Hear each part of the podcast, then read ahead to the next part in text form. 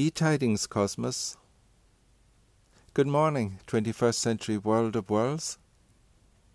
This is Radio Richard Ireland, coming to you from within the soundproofless studio of life itself.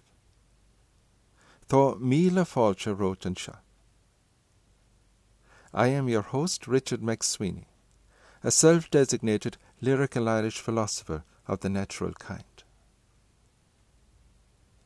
Hear this, listener, give it here your fullness of ear. From the beginning there is breath, and upon that breath there are words. While sitting in our beautiful garden, I happened to notice over from me a strand of my hair caught in a spider's web. It must, I thought, have floated there upon a breeze during the night, having been picked up by it from some other part of the garden or even from off the clothesline.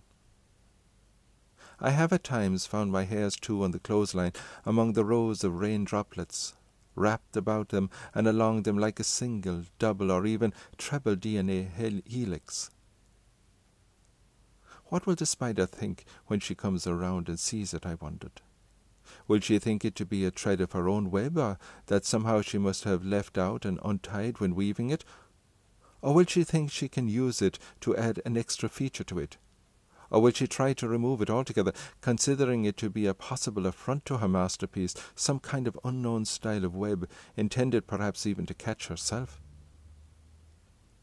A doggy, I thought, or a puppy facing a similar situation would most likely bark at it a few times before walking off and leaving it there where they had found it. But then again, spiders are not doggies neither are doggies spiders. And the sage in the digital age speaks of the philosopher of old, saying, I saw, he said, an old dog standing on an old stone wall of a recently abandoned Druidic place of worship.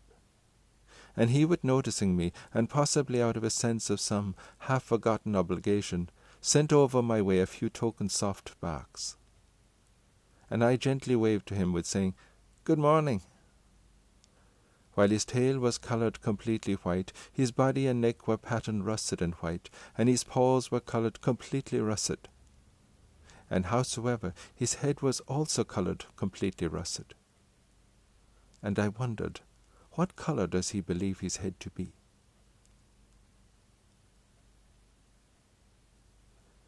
In today's broadcast, I'll be reading from as You Like It, Tao Te Ching, and the true classic of Southern Taoist fragrance.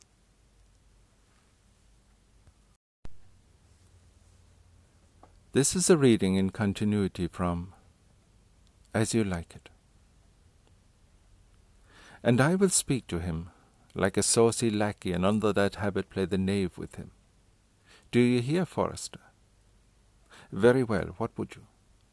I pray you, what is it o'clock? You should ask me, What time o' day? There's no clock in the forest.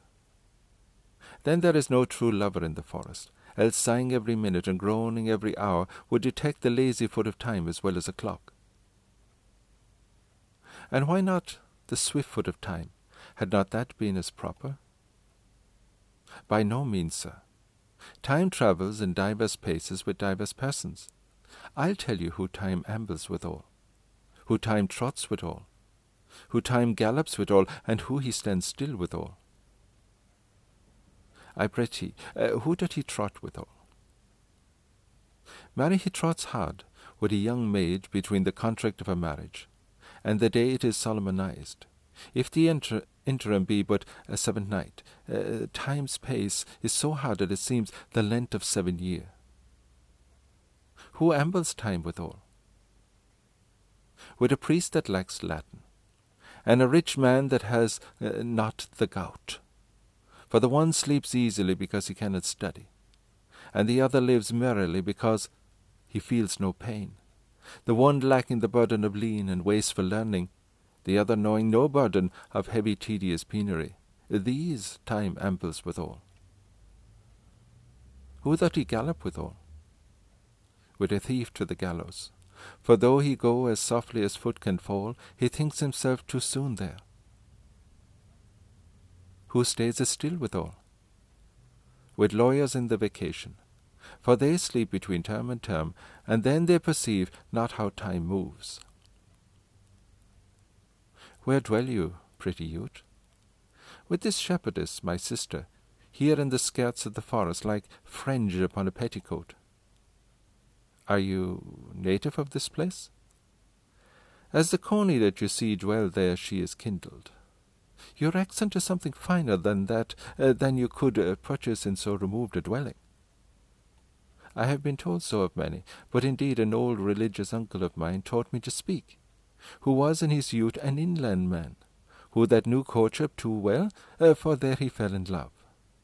I have heard him read many lectures against it, and I thank God I'm not a woman, uh, to be touched with so many giddy offences as, as he had generally taxed their whole sex withal. Can you remember any of the principal evils that he laid to the charge of women? There were none principal. Uh, they were all like one another, as halfpence are, every one false seeming monstrous till his fellow fault came to match it. I pray thee, uh, recount some of them.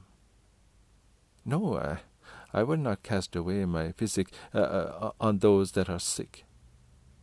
There is a man haunts the forest, that abuses our, our young plants with carving Rosalind on their backs, hangs uh, Uh, odes upon hawthorns and elegies on brambles, all forsooth defying the name of Rosalind. If I could meet that fancy monger, I would give him some good advice, for he seems to have the quotidian of love upon him. I am he that is so love shaken. I pray you tell me your remedy. Tao Te Ching, Installment 32. The Tao is not designated as a certain type. The pristine simplicity is just a small display of the Tao. Though it is small, whoever in exercise of this method will make no man in the world daring to treat him as a servant. If the Duke or the King or Queen knows to exercise this method, all existence will express obedience and loyalty to them. Heaven and earth unite and send down sweet dew, which without the direction of humans reaches equally everywhere as of its own accord. As soon as it proceeds to action, it has a way. When it once has that way, people can know to rest in it. When they know to rest in it, they can be free from all risk of failure and error.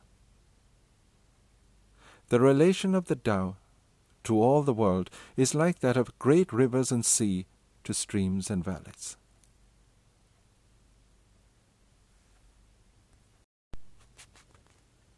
This is an interpretation after my own fashioning, of some lines from the true classic of Southern Taoist fragrance. An Star visitor spoke to me, saying, Immaculate Vera, what stories, what anecdotes, what insights do you bring to this new dawn? A storyteller of strange happenings tells of how over midday a tunnel appeared in the sky. Like unto a tunnel it was, if we can imagine it running through water. It was in likeness and colour to golden mist, yet of an emerald fawn was it. Its diameter was some ten to fifteen miles, though it most likely was a lot bigger, for it is not easy to measure distances in the air, in the sky with accuracy, when you have only your eye to judge it with. Over the valley of Yor did it appear, and it was lying at about twenty degrees to the land. For some time it remained at about cloud level before it slowly descended until its lip was touching the ground. The inhabitants of a nearby village, who had coming out to look at this never before seen phenomenon, said that, when they were having the courage to go up near to it, and that with looking up along into it, they could see nothing but endless miles and miles of itself, no end in sight could they see, they said. All they could see was that it seemed to come to a point, but that was only because that was the maximum they could see up through it. With gathering their collective courage, they decided to step into the tunnel to see what might happen. And no sooner had they done so than they heard, they said, melodious voices calling them to come up through the tunnel. Now, not having any fear or concern that these voices meant them any harm, they began to walk up along the tunnel. In what seemed like little or no time at all, they found themselves to be walking out the other end of the tunnel. They found themselves to be in a place that was like their home village, but the more so it wasn't. A place like the land of Eire, yet all the more so it wasn't. There were people there, yet they weren't people as they themselves were people. They spoke a language they could understand, yet it was not a language they had ever learned or were in any way familiar with. With looking around them, they found the tunnel to be no more. And they, with feeling they should be concerned about that, even worried about that, they said they weren't in the slightest. In the sky there, a soft peach colored sky were three suns and five moons. And then they noticed stars in abundance appearing, with the suns and the moons having disappeared, and all again seemingly doing so many times over. And they were very contented in that place, they said. And in what seemed like only a few minutes, the tunnel reappeared, and they, with entering into it, found themselves with strolling to be, and soon emerging to be, out of the tunnel in the outskirts of their own village, back here on the Isle of Eire. But with returning to where they thought their homes to be, there was now a lake. They were completely baffled. With walking on a little, they came to meet some people who looked familiar to them, yet they knew them not. And they were wearing different styles of clothing to them. And with pausing a while, with being still a while, they knew themselves to be of seven hundred years before. It had seemed only like a few moments ago since they had first seen the tunnel in the air, had walked up through it, had stayed a little while on the other side before returning. Yet in that much time, seven hundred years had gone by here on the island. Stories of seemingly momentarily momentary disappearances, such as this, have been spoken of many times here on the island down through the centuries. Sometimes a person might ride away on a horse out into the sea, or be carried by a flock of birds way up into the sky, or here by means of a tunnel. People experience being away someplace else for some time, be it a few hours, days, months, years, even hundreds of years before returning, the memory of which remained with them throughout their life. Though many would not believe their stories, calling such happenings all made up. Nothing further could be from the truth. For such happenings continue to take place right up to this very dawn.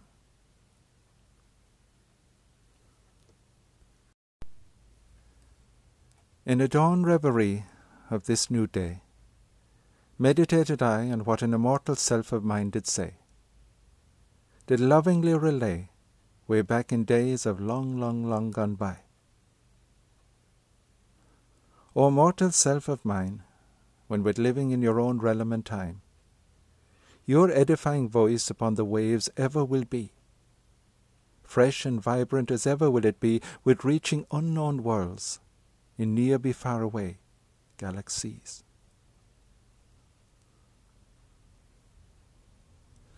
All right, I will leave it at that for today.